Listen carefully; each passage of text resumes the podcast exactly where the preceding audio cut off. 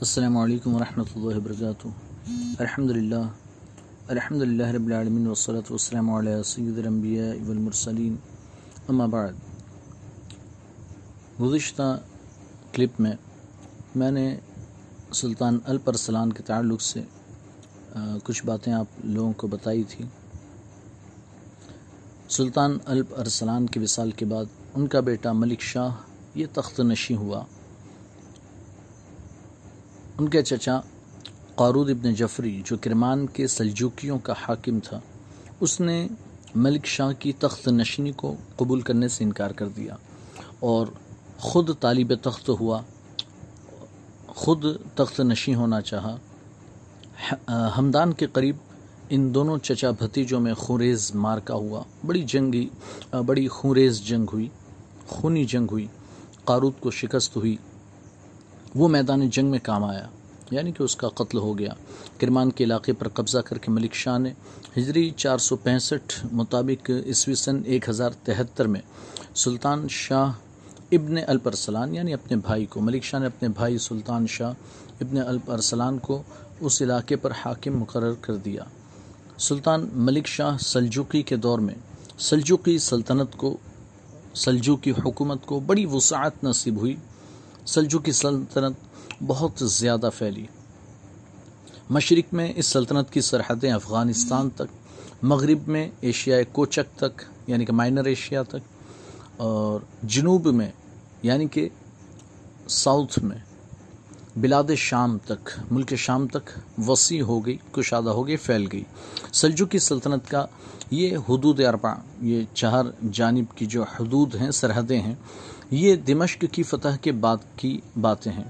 دمشق جو ہے وہ ہجری چار سو اڑسٹھ مطابق ایک ہزار پچہتر عیسوی میں سلجوکی سپاہ سالار اتسیز کے ہاتھوں فتح ہوا اور یہاں عباسی خلیفہ کے نام کا خطبہ جاری ہوا۔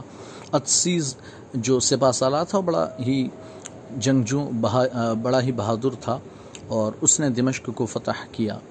ملک شاہ نے شام کے مقبوضات یعنی کہ جتنے ممالک اور جتنے شہر فتح کیے تھے، وہ اپنے بھائی تاج الدولہ توتش کے حوالے کر دیے تاکہ فتوحات کے اس سلسلے کو اور زیادہ آگے بڑھایا جا سکے۔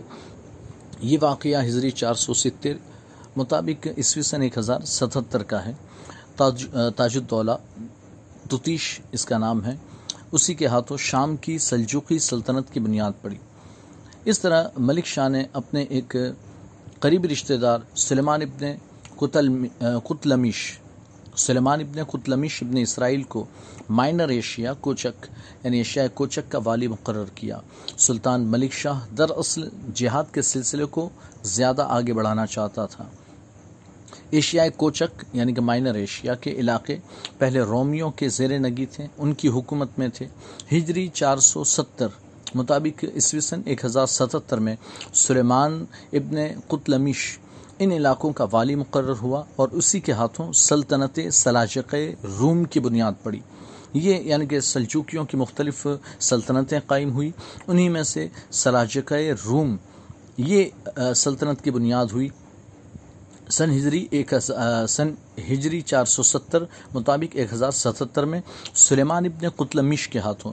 یہ سلیمان ابن قتلمش کے تعلق سے میں آپ کو بتاؤں کہ سلیمان ابن قلتمش سلیمان کا باپ جو قتلمش ہے، اس نے سلطان الپ ارسلان کے زمانے میں سلطان الپ ابن الپ ارسلان کا یہ چچا زاد بھائی تھا۔ اور اس نے جو ہے سلطان الپ ارسلان کے خلاف بغاوت کی تھی۔ اور جنگ کی تھی۔ سلطان الپرسلان نے صلح کرنی چاہی، اسے سمجھانا چاہا، لیکن وہ جنگ پر اتارو تھا اور جنگ کے لیے تیار ہوا۔ دونوں کے درمیان بڑی خونریز یعنی کہ خونی جنگ ہوئی۔ خوریز مار کا واقع ہوا۔ اور پھر سلطان الپ ارسلان نے اسے یعنی شکست دی، اسے ہرا دیا اور ساتھ ہی ساتھ قتلمش کو قید کر دیا۔ اس کے ساتھ اس کا بیٹا سلیمان یہ بھی قید ہوا، جیل میں ڈال دیے گئے۔ اس کے بعد قتلمش کا انتقال ہو گیا اور پھر سلیمان جو ہے بعد میں آزاد ہوا۔ تو جب آزاد ہوا تو الپ ارسلان کے بیٹے ملک شاہ نے اسے یہاں یعنی کہ ایشیائے کوچک کا اسے حاکم بنایا اور جب حاکم بنایا تو یہاں سلاجق روم کی بنیاد پڑی، سلطنت سلاجق روم۔ تو یہ سلطنت سلاجق روم یعنی روم کے سلاجقہ، روم کی سلجکی سلجو کی حکومت۔ انہوں نے دو سو چوبیس سال تک حکومت کی اور ابو الفوارس قتلمش ابن اسرائیل کی یہ نسل سے ہیں۔ چودہ یعنی اس کی نسل سے چودہ حاکموں نے، بادشاہوں نے اس خطے پر، اس علاقے پر حکومت کی۔ ان میں سب سے پہلا حکمراں سلیمان ابن قتلمیش ہے، جس نے اس سلطنت کی بنیاد رکھی۔ اور سلیمان نے ہجری چار سو ستتر مطابق ایک ہزار چوراسی کو انتاکیہ فتح کیا۔ ہجری چار سو اسی، ایک ہزار ستاسی میں اس کے بیٹے داؤد نے قونیا فتح کیا اور اسے اپنا پائے تخت یعنی کہ راجدھانی بنایا۔ قونیا ایشیاء کوچک کا خوبصورت ترین اور امیر ترین شہر تھا۔ بہت زیادہ خوبصورت، ہریالی، سرسبز و شاداب اور بہت مال و دولت۔ سلجوقیہ نے اس شہر کو بیزنطینی مسیحی یعنی عیسائی شہر سے سلجوکی اسلامی شہر بنا دیا۔ ہجری سات سو ہجری سات سو مطابق عیسوی سن تیرہ سو میں یہ سلطنت منگولوں کے ہاتھوں فتح ہوئی اور بعد میں دولت عثمانیہ کے حکومت میں یہ داخل ہو گئی۔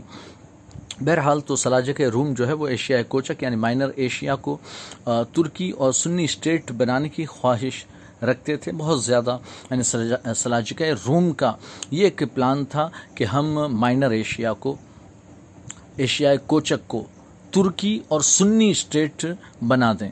ان علاقوں میں اسلام کی اشاعت انہی کے ہاتھوں ہوئی اور انہوں نے اس اجنبیت کی دیوار کو گرا دیا جو یوروپ میں اسلام کی ترویج و اشاعت اور اسلام کو پھیلانے میں جو آڑ بنی ہوئی تھی، رکاوٹ بنی ہوئی تھی۔ اور پھر اس طرح سے یوروپ میں اسلام پھیلنا شروع ہوا۔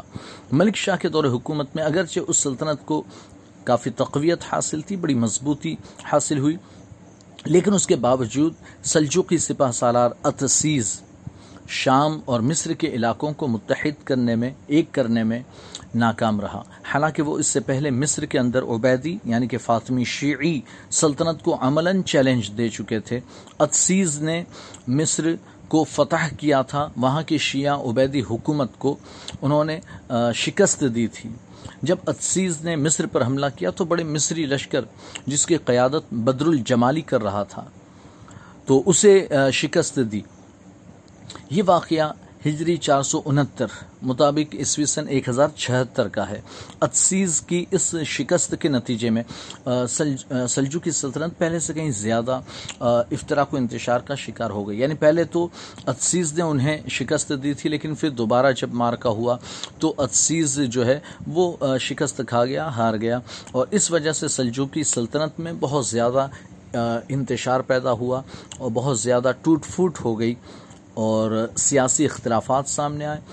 بہت زیادہ آپس میں لڑائی جھگڑے شروع ہو گئے اور آخر کار ہجری پانچ سو اکہتر، عیسوی سن ایک ہزار اٹھتر کے ایک جنگ میں اتسیز کو قتل کر دیا گیا۔ اسی طرح ملک شاہ عباسی خلافت کو اپنی خاندانی سلجوکی سلطنت میں تبدیل کرنے میں کامیاب نہ ہوا۔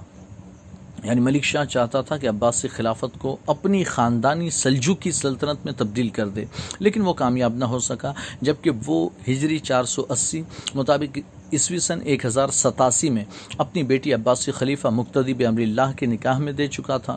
اس خاتون سے عباسی خلیفہ کا بیٹا بھی ہوا۔ ملک شاہ نے اپنی دوسری بیٹی عباسی خلیفہ المستظہر باللہ کے نکاح میں دی، لیکن خلافت جو ہے وہ اپنے نواسوں کے قبضے میں نہ دے سکا۔ سلطان ملک شاہ کا انتقال ہوا۔ اس کی وفات کے ساتھ ہی قوت و طاقت اور جو مقام و مرتبہ مجد و بزرگی کا جو سلاجکہ کا دور تھا وہ ختم ہو گیا۔ جو تین سلجو کی بادشاہ تغرل بیگ الپ ارسلان اور ملک شاہ نے جو مقام و مرتبہ بنایا تھا سلجو کی سلطنت کا، وہ سب ختم ہو گیا۔ تو یہ سلجو کی سلطنت جو شان و شوکت کے ساتھ جاری رہی، ہجری چار سو سینتالیس سے لے کر ہجری چار سو پچاسی تک یعنی عیسوی سن ایک ہزار پچپن سے ایک ہزار بیانوے تک شان و شوکت کے ساتھ جاری رہی۔ اور جنگ و جدل اور زوال و انحطاط کا دور شروع ہو گیا۔ یعنی کہ اب سلجو کی سلطنت میں زوال آنے لگا، وہ ختم ہونے لگی۔ الب ارسلان اور ملک شاہ کے دور میں ایک اور شخصیت جو بہت زیادہ نمایاں ہوئی اور بہت زیادہ ابھر کر لوگوں کے سامنے آئی اور جس کا بڑا چرچا تھا، وہ شخصیت تھی نظام الملک توسی۔ جو وزارت کے عہدے پر فائز رہے۔ الپرسلان کے بھی وزیر تھے اور ملک شاہ کے بھی وزیر تھے، نظام الملک توسی۔ یہ عظیم المرتبت شخصیت کی سیرت و کردار کا جاننا بھی ہمارے لیے بہت ضروری ہے۔ چونکہ سلجوکی سلطنت کو مضبوط کرنے میں، اسے استحکام بخشنے میں نظام الملک توسی کی بڑی محنتیں ہیں اور ان کا بڑا اہم کردار ہے۔ نظام الملک توسی امام علامہ امام زہبی رحمۃ اللہ تعالی علیہ فرماتے ہیں کہ نظام الملک جو ہے وہ بڑے وزیر تھے، وزیر کبیر نظام الملک قیوام الدین ابو علی حسن ابن علی ابن اسحاق توسی یہ بڑے ہی عقل مند تھے، بڑے ہی معاملہ فہم اور بیدار مغز تھے۔ ہمیشہ یعنی بیدار مغز کے مالک تھے۔ بڑے ہی نیک بخت، سعادت مند، دیندار اور باوقار انسان تھے۔ ان کی مجلس علماء اور فقہا سے ہمیشہ سجی رہتی تھی۔ نظام الملک نے بغداد میں ایک بہت بڑی درسگاہ قائم کی۔ اسی طرح کی ایک درسگاہ نیشاپور اور ایک توس میں بھی قائم کی۔ ایک بغداد میں، ایک نیشاپور میں اور ایک توس میں یہ تین عظیم درسگاہیں یعنی جسے ہم آج کل دارالعلوم کہتے ہیں، جامعہ کہتے ہیں۔ تو ایسے تین جامعات آپ نے قائم کیے اور نظام الملک جو ہیں وہ علم سے بڑی محبت رکھتے تھے اور علم دوست شخص تھے، طلبہ کے لیے آپ نے وظیفے مقرر کیے ہوئے تھے۔ ان کے اشارے پر احادیث رسول کو جمع کرنے کا کام شروع ہوا۔ ان کی شہرت دور دور تک پھیل گئی۔ نظام الملک نے پہلے سلطان الپرسلان اور پھر اس کے بعد ملک شاہ ان دونوں کے وزیر رہے اور اپنے خداداد صلاحیت کی بدولت اللہ کی عطا کردہ صلاحیتوں کی وجہ سے انہوں نے اس سلطنت کو چلانے میں اور بڑا اہم کردار ادا کیا اور ظلم و ستم کو ختم کرنے میں بڑا اہم کردار ادا کیا۔ رعایا کے ساتھ، بڑی ہی نرمی کے ساتھ پیش آتے، بڑی مہربانی کا سلوک کرتے تھے اور آپ نے مسافر کھانے بنوائے، مختلف علم و فن، مختلف علوم و فنون میں مہارت تامہ رکھنے والے یعنی قابل، ماہر ماہر فن لوگوں کو دنیا کے کونے کونے سے لا کر بغداد میں بسایا اور ان سے استفادہ کیا۔ یعنی پوری دنیا سے جو علوم و فنون کے ماہرین تھے، بڑے بڑے علماء تھے، انہیں آپ نے بغداد بلایا اور وہاں لا کر بسایا اور بسا کر علم کی سمجھیے کہ آپ نے بڑی خدمتیں کی ہیں۔ نظام الملک کے اشارے پر ملک شاہ نے باخلاق دیندار، حوصلہ مند، سپاہ سالاروں اور امیروں کا انتخاب کیا۔ نظام الملک کے اشارے پر ملک شاہ نے ایسے سپاہ سالار چنے، منتخب کیے جو بڑے باخلاق دیندار اور حوصلہ مند ہوتے تھے۔ آنے والے دنوں نے اس بات کی تصدیق کر دی کہ نظام الملک کا مشورہ بالکل درست ہوتا تھا۔ واقعی یہ لوگ جو ہیں، ان اعلیٰ مناسب کے اہل تھے جنہیں، جن علماء کو جو بڑے بڑے مناسب منصب اور مقام مراتب دیے گئے، جو اعلیٰ عہدے دیے گئے، وہ واقعی اس کے قابل تھے۔ جن قائدین کا انتخاب عمل میں آیا، ان میں سے ایک عظیم نام آق سنکر کا ہے۔ آق سنکر، جو نور الدین محمود کے جد امجد تھے۔ ان کے دادا تھے، نور الدین محمود کے دادا تھے۔ جو حلب دیار بکر اور جزیرے کے حاکم رہے۔ علامہ ابن کثیر ان کے متعلق لکھتے ہیں کہ وہ یعنی کہ آق سنکر جو ہے، وہ سیرت و کردار اور جود و سخا میں تمام حاکموں سے بڑھ کر تھے۔ اور آپ کے والد عماد الدین زنگی نے سلیبیوں کے خلاف جہاد فی سبیل اللہ کی ابتدا کی۔ پھر اس کام کو نور الدین محمود نے آگے بڑھایا یعنی کہ نور الدین محمود کے والد اماد الدین زنگی، انہوں نے عیسائیوں کے خلاف سلیبیوں کے خلاف جہاد فی سبیل اللہ کی شروعات کی۔ پھر اس کام کو آپ کے بیٹے نور الدین محمود نے آگے بڑھایا، جنہیں ہم نور الدین زنگی بھی کہتے ہیں، جن کے زمانے میں سلطان صلاح الدین ایوبی تھے۔ بہرحال یہی وہ خاندان ہے جس نے سلطان صلاح الدین ایوبی ظاہر بیبرس اور کلادون کے ذریعے سلیبیوں کے مقابلے میں فتوحات کی بنیاد رکھی اور دنیا اسلام میں وحدت یونٹی اور یکجہتی کے عہد کی ابتدا کی۔ آق کر یہ جو ہے سلطان محمود سلجوکی کے بہترین قائدین میں سے تھے۔ اور آق موصل کے کے امیر بھی تھے۔ انہوں نے سلیبیوں کے خلاف جہاد شروع کیا اور ہجری پانچ سو بیس میں آپ جو ہے باطنیوں کے ہاتھوں اس وقت شہید ہوئے جب موصل کی جامع مسجد میں نماز پڑھا رہے تھے۔ ابن اصیر ان کے متعلق لکھتے ہیں، آپ ایک ترکی غلام تھے، اعلیٰ اوصاف کے حامل تھے، اہل علم اور صالحین کو بہت پسند کرتے تھے۔ عدل و انصاف ان کی مزاج کا حصہ تھا۔ ہر فیصلے میں عدل و انصاف کا پورا خیال رکھتے تھے۔ آپ بہترین فرما روا تھے، بہترین حاکم تھے۔ نمازوں کو ان کے اوقات میں پوری پابندی کے ساتھ ادا کرتے تھے۔ رات کے وقت وقت تہجد کی نماز بھی پڑھتے تھے۔ ابو شامہ سلجوکی ایک مورخ ہیں، تاریخ داں ہیں۔ اور یہ جو ہے خاص طور پر نظام الملک کے زمانے میں کے جو واقعات ہیں، ان کے تعلق سے مورخ ابو شامہ سلجوکی نے اپنی تاریخ میں لکھا ہے۔ وہ لکھتے ہیں کہ جب وہ سلجوکی سلطنت کے فرما فرما رواں بنے، حاکم بنے تو انہوں نے جو پرانے زمانے کا جو روب و دبدبا تھا، وہ واپس لے کر آئے، خاص طور پر نظام الملک کے دور میں، جنہوں نے اس مملکت کی عزت بحال کر دی اور ان کے روب و دبدبا کو بہتر حالات کی طرف واپس لائے۔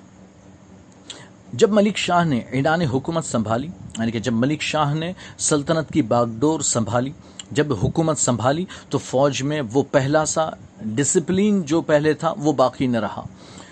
سپاہیوں کے ہاتھوں لوگوں کا مال و متاع لٹنے لگا۔ سپاہی کہا کرتے تھے، سلطان کو کوئی چیز نہیں روکتی کہ ہمیں مال و دولت سے نوازیں۔ صرف نظام الملک ہے جو اس راہ میں رکاوٹ بنا ہوا ہے۔ لوگوں کو سخت اذیت کا سامنا کرنا پڑا۔ نظام الملک نے اس بات کا تذکرہ سلطان سے سلطان ملک شاہ سے کیا۔ اور انہیں بتایا کہ اس سے تو فوج میں کمزوری آ جائے گی۔ ان کا جو روب و دبدبا ہے وہ ختم ہو جائے گا۔ ملک میں فساد پیدا ہو جائے گا۔ ملکی امور کی انجام دہی میں متاثر ہوگی۔ ملک کے جو امور انجام دیے جاتے ہیں وہ بڑے متاثر ہو جائیں گے۔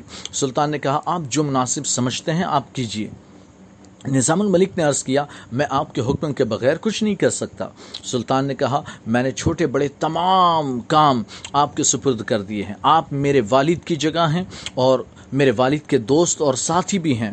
پھر سلطان نے نظام الملک کو پہلے سے کہیں زیادہ جاگیریں عطا کی خلعاتیں بخشی، القابات سے نوازا۔ ان القابات میں ایک لقب عطابیق کا ہے، جس کا معنی ہے ایسا امیر جو باپ کی جگہ ہو۔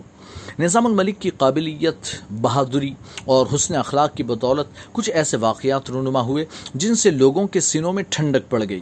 اس طرح کا ایک واقعہ کچھ اس طرح بیان کیا جاتا ہے کہ ایک بوڑھی عورت نے آپ سے کسی معاملے میں مدد طلب کی، آپ اس سے گفتگو کرنے لگے اور دیر تک اس سے باتیں کرتے رہے۔ نظام الملک کے ایک پہرے دار نے بوڑھی کو یہاں سے ہٹانا چاہا۔ تو نظام الملک نے اس سے کہا، میں نے تمہاری خدمات ایسے ہی لوگوں کے لیے لی ہے۔ میں نے تمہیں اپنی نوکری پر اسی لیے رکھا ہے تاکہ تم ایسے ضرورت مندوں بوڑھوں اور کمزوروں کی مدد کر سکو۔ عمرہ یعنی کہ جو بادشاہ یعنی کہ امیر ہیں، مالدار ہیں، جو مملکت میں کسی اعلیٰ عہدے پر ہیں، اس کو تیری کوئی ضرورت نہیں، انہیں تیری کوئی ضرورت نہیں۔ میں نے تجھے رکھا ہی اس لیے کہ تو ایسے کمزوروں کی مدد کرے۔ پھر آپ نے اس پہرے دار کو اپنی خدمت سے الگ کر دیا۔ نظام الملک علوم سے یعنی علم سے بڑا لگاؤ رکھتے تھے اور خاص طور پر علم حدیث سے تو انہیں خاص دلچسپی تھی۔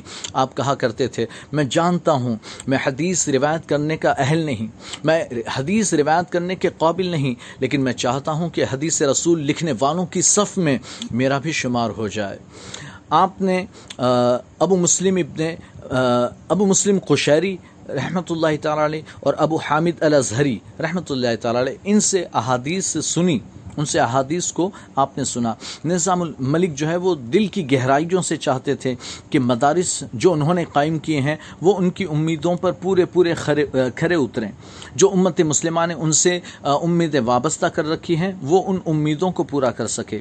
جب ابو الحسن محمد ابن علی واسطی فقیح شافعی نے ان کو چند اشعار لکھ کر بھیجے تھے، جس میں ایک درخواست کی تھی کہ وہ ان فتنوں کو ختم کرنے میں مدد کریں، جو حنبلیوں اور شاعرہ کے درمیان، یہ دونوں اہل سنت و جماعت ہی کی جو ہے گروہ ہیں حنبلی اور عشاعرہ تو ان کے درمیان بڑے مناظرے چل رہے تھے، بڑے فتنے ہو رہے تھے۔ آپس میں جنگ و جدال، لڑائی جھگڑے چل رہے تھے۔ تو اس وقت جو ہے، انہوں نے یہ کچھ اشعار لکھ کر بھیجے تھے اور درخواست کی تھی کہ ان فتنوں کو ختم کریں۔ تو نظام الملک نے فوری کاروائی کی اور اس ابھرتے ہوئے فتنوں کو فتنے کو ہمیشہ کے لیے آپ نے ختم کر دیا۔ نظام الملک کی مجلس علماء و فقہا سے ہمیشہ آباد رہا کرتی تھی۔ آپ پورا پورا دن ان کے ساتھ گزار دیتے۔ ایک دفعہ ان سے کسی نے کہا کہ یہ لوگ آپ کو بہت سے مفید کاموں سے غافل کر دیتے ہیں۔ یہ لوگ آپ کو یعنی فالتو میں آپ ان کے ساتھ بیٹھے رہتے ہیں اور بہت سے سلطنت کے، حکومت کے بہت سے اہم کام ہیں جس سے آپ غافل ہو جاتے ہیں، وہ رہ جاتے ہیں۔ آپ نے فرمایا، یہ لوگ دنیا اور آخرت کا حسن ہے آپ کے یہ الفاظ قابل سماعت ہیں، سننے کے لائق اور یاد رکھنے کے لائق ہیں۔ آپ نے فرمایا، یہ علماء، یہ فقہ یہ دنیا اور آخرت دونوں کا حسن ہے انہی سے تو دنیا اور آخرت کی زینت ہے۔ اگر میں انہیں اپنے سر پر بٹھاؤں تو بھی کم ہے۔ ابو القاسم کشیری اور ابو المعالی جوینی رحمہ اللہ، یہ دونوں بھی زبردست عالم تھے، یہ دونوں جب بھی ان کے پاس تشریف لاتے، آپ تعظیمن کھڑے ہو جاتے اور انہیں اپنی نششت گاہ پر، اپنے بیٹھنے کی جگہ اپنے ساتھ بٹھاتے۔ اور اگر کبھی ابو علی فارندی یہ تشریف لاتے تو پھر اپنی جگہ چھوڑ کر کھڑے ہو جاتے، انہیں اپنی جگہ بیٹھاتے اور خود ان کے سامنے بیٹھتے۔ اس بارے میں جب ان سے پوچھا گیا تو فرمایا، ابو القاسم کشیری اور ابو المعالی جوینی، یہ جب دونوں آتے ہیں تو میری تعریف کرتے ہیں، میری عزت کرتے ہیں، میرے بارے میں ایسی ایسی باتیں کرتے ہیں جو باتیں میرے اندر موجود نہیں ہیں۔ ان کی باتیں سن کر میں بتقاض بشری انسان ہونے کے ناطے میں تھوڑا سا پھول جاتا ہوں۔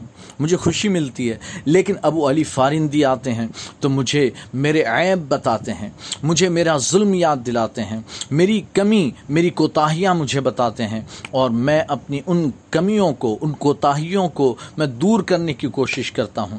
اللہ میں اپنے کثیر لکھتے ہیں، نظام الملک کے متعلق مشہور ہے کہ وہ عالم، دیندار، سخی، عادل، حلیم گنہگاروں سے درگزر کرنے والے اور خاموش طبیعت کے انسان تھے۔ ان کی محفل میں ہمیشہ قرہ فقہ اور ایم مسلمین اور اہل خیر و صلاح حضرات سے ان کی محفل بھری رہتی تھی۔ آپ خود بھی حافظ قرآن تھے۔ گیارہ سال کی عمر میں قرآن پاک حفظ کیا اور مذہب شافعی کی فقہ حاصل کرنے میں آپ مشغول ہو گئے۔ ہمیشہ باوضو رہتے۔ جب بھی وضو کرتے، تحیت الوضو دو رکعت نفل پڑھتے۔ جب اذان کی آواز کان میں سنائی دیتی، جس حال میں ہوتے رک جاتے۔ سارے کام چھوڑ چھوڑ دیتے۔ آپ اپنے کام سے ہاتھ کھینچ لیتے۔ اور جب اذان ختم ہو جاتی تو نماز پڑھتے۔ اس سے پہلے، نماز پڑھنے سے پہلے کبھی کسی کام کو ہاتھ نہ لگاتے۔ اگر مؤذن اذان سے غافل ہو جاتا، کبھی تاخیر ہو جاتی، اذان کا وقت ہو جاتا تو آپ اذان کا حکم دیتے۔ آپ اوقات کی بڑی محافظت کرتے تھے یعنی نماز کے اوقات کی بڑی محافظت کرتے تھے، نمازوں کی بھی بڑی پابندی کرتے تھے۔ یہ یعنی کہ اعلیٰ مقام، یہ بلند مرتبہ صرف انہی لوگوں کو حاصل ہوتا ہے جو دنیا کے تعلقات سے الگ ہو کر اللہ تبارک و تعالیٰ کی عبادات کے لیے اپنے آپ کو وقف کر دیتے ہیں۔ بڑے ہی خدا رسیدہ شخصیت تھی۔ ایک مرتبہ جو ہے، آپ نے بیان فرمایا کہ میں نے خواب میں ابلیس کو دیکھا۔ نظام الملک کہتے ہیں، ایک مرتبہ میں نے خواب میں ابلیس کو دیکھا اور اس سے کہا، تیرا ستیاناس ہو، تجھ پر لعنت ہو، اللہ نے تجھے پیدا کیا اور تجھے بذات خود اللہ تبارک و تعالیٰ نے تجھے آدم کو سجدہ کرنے کا حکم دیا، لیکن تو نے نافرمانی کی۔ دیکھ مجھے، اس نے مجھے ڈائریکٹ بالمشافہ سجدے کا حکم نہیں دیا، لیکن میں روزانہ اس کی بارگاہ میں کئی بار سجدہ کرتا ہوں۔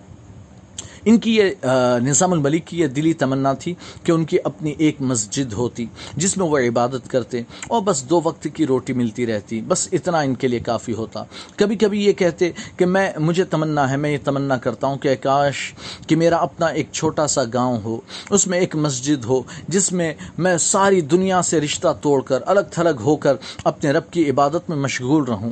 پھر پھر کبھی آپ نے یہ بھی آرزو اور تمنا کی اور یہ کہا کہ مجھے روزانہ ایک روٹی مل جائے اور ایک مسجد ہو جس میں میں اللہ کریم کی عبادت میں مشغول رہوں، میرے لیے بس اتنا کافی ہو۔ آج ان کے ساری کا عالم یہ تھا کہ ایک رات کھانا کھانے بیٹھے۔ دسترخوان پر ایک طرف ان کے بھائی ابو القاسم دوسری طرف خوراسان کے والی اور حاکم، اور والی کے پہلو میں ایک فقیر بیٹھا ہوا تھا، جس کا ایک ہاتھ کٹا ہوا تھا۔ نظام الملک جو تھے، انہوں نے دیکھا کہ خوراسان کا جو حاکم ہے خوراسان کا والی، اس فقیر کے ساتھ کھانا کھانے سے تھوڑا سا پرہیز کر رہا ہے، تھوڑا ہچکچا رہا ہے۔ اسے ناگوار گزر رہا ہے، پسند نہیں آ رہا۔ تو انہوں نے اس فقیر کو کہا، آپ میرے ساتھ آ جائیے، یہاں تشریف لے آئیے۔ اسے اس فقیر کو اپنے قریب بٹھایا اور اس کے ساتھ بیٹھ کر کھانا کھایا۔ آپ کی عادت تھی کہ آپ اپنا کھانا فقیروں کو پیش کر دیا کرتے تھے، انہیں کھلا دیا کرتے تھے۔ اپنے پاس بٹھا کر فقیروں کو کھلایا کرتے تھے۔ ان کے ساتھ بیٹھ کر کھانا کھایا کرتے تھے۔ یہ جو ہے نظام الملک کی ایسی اعلیٰ شخصیت تھی۔ آپ جو ہے کی وفات جو ہے، سن ہجری چار سو پچاسی میں ہوئی۔ جمعرات کا دن اور رمضان مبارک کا دسواں روزہ تھا۔ جب افطاری کا وقت ہوا تو نظام الملک نے مغرب کی نماز ادا کی۔ دسترخوان پر بیٹھے۔ فقہا، قرہ صفیہ اور بزرگان دین اور دیگر فقرہ مساکین ضرورت مندوں کا ایک کثیر مجمع آپ کے سامنے موجود تھا۔ اسلامی تاریخ کا تذکرہ شروع کر دیا۔ یہ آخری اوقات ہیں۔ افطاری کی نماز مغرب کی نماز ادا کی، افطاری کی اور افطاری کرتے وقت یہ سارے لوگ آپ کے سامنے موجود ہیں اور آپ نے اچانک اسلامی تاریخ کا تذکرہ شروع کر دیا۔ خلیفہ ثانی حضرت عمر ابن خطاب رضی اللہ تعالیٰ عنہ، عمر فاروق اعظم رضی اللہ تعالیٰ عنہ کے زمانے میں جب مسلمان نہاوند پہنچے، ایران کے نہاوند میں پہنچے، تو وہ کون سا مبارک علاقہ ہے جہاں انہوں نے پڑاؤ کیا؟ فارسیوں اور مسلمانوں کے درمیان کیسے کیسے جنگیں ہوئیں اور کیسے خونی اور خوریز مار کے ہوئے؟ کون کون سی عظیم شخصیات تھیں؟ وہ صحابہ تھے جنہیں شہادت حاصل ہوئی، شہادت کا اعلیٰ مقام حاصل ہوا۔ شہدا کا ذکر کرنے کے بعد پھر آپ نے ایک تمنا کی۔ انہوں نے کہا، نظام الملک نے کہا، وہ خوش قسمت ہیں وہ لوگ کہ جنہیں ان شہدا کی معیت حاصل ہو جائے۔ جب کھانے سے فارغ ہوئے تو اپنے مکان سے نکلے اور زنانہ کھانے کی طرف چل دیے۔ یعنی کہ عورتوں کے جو اندر کے کمرے ہوتے تو اس جانب چل دیے۔ اپنے گھر میں اچانک ایک شخص آپ کے ساتھ ساتھ چل رہا تھا۔ وہ بھی آپ کے ساتھ ساتھ ہو گیا اور ایسے چل رہا تھا جیسے کہ وہ کسی گناہ کی، کسی جرم کی معافی مانگ رہا ہو، جھک کر معافی مانگتا ہوا چل رہا تھا، یا یہ کہ کسی چیز کی مدد طلب کر رہا ہو، اس حال میں چل رہا تھا، وہ ایکٹنگ کر رہا تھا، لیکن اس کی نیت اچھی نہیں تھی۔ فوراً ہاتھ مارا اور نظام الملک کو شہید کر دیا۔ آپ کو آپ کے حرم میں یعنی کہ جو زنان کھانا تھا، عورتوں کے جو کمرات تھے، ان میں لے جایا گیا۔ کہا جاتا ہے کہ آپ کو شہید کرنے والے اسماعیلی تھے، باطنی تھے۔ میں پھر کبھی آپ کو باطنیوں کے، اسماعیلیوں کے کچھ عقیدے بھی انشاءاللہ میں آپ کو بیان کروں گا کہ ان کے کیسے عقیدے تھے۔ بہرحال ان کے ہاتھوں سے شہید ہونے والے آپ پہلے شخص ہیں حضرت نظام الملک۔ نظام الملک کے قتل کی خبر جنگل کی طرح آگ کی طرح جنگل میں پھیل گئی۔ اسلامی لشکر چیخ اٹھا، پکار اٹھا۔ بادشاہ حزن و ملال کی تصویر بنے، فوراً پہنچے۔ بڑا غم ہوا رنجیدہ ہوئے اتنے روئے بادشاہ کہ ہچکی بند گئی۔ ملک شاہ جو بادشاہ تھے وہ فوراً پہنچے۔ آپ کو بڑا غم ہوا۔ آپ بہت روئے۔ اتنا روئے کہ ہچکی بن گئی۔ وہ ایک گھنٹہ شہید کے پاس بیٹھے رہے۔ نظام الملک نے دین اسلام کی سربلندی کے لیے اپنی زندگی صرف کر دی اور پھر دین ہی کی خاطر اپنی جان قربان کر دی۔ وہ خوش بختی کی جی- زندگی جیے اور قابل تعریف اور شاندار شہادت کی موت آپ کو حاصل ہوئے۔ بہرحال یہ نظام الملک کے تعلق سے کچھ باتیں تھیں۔ انشاءاللہ، پھر آگے کے کچھ اور باتیں لے کر میں آئندہ حاضر ہو جاؤں گا۔ السلام علیکم ورحمۃ اللہ وبرکاتہ۔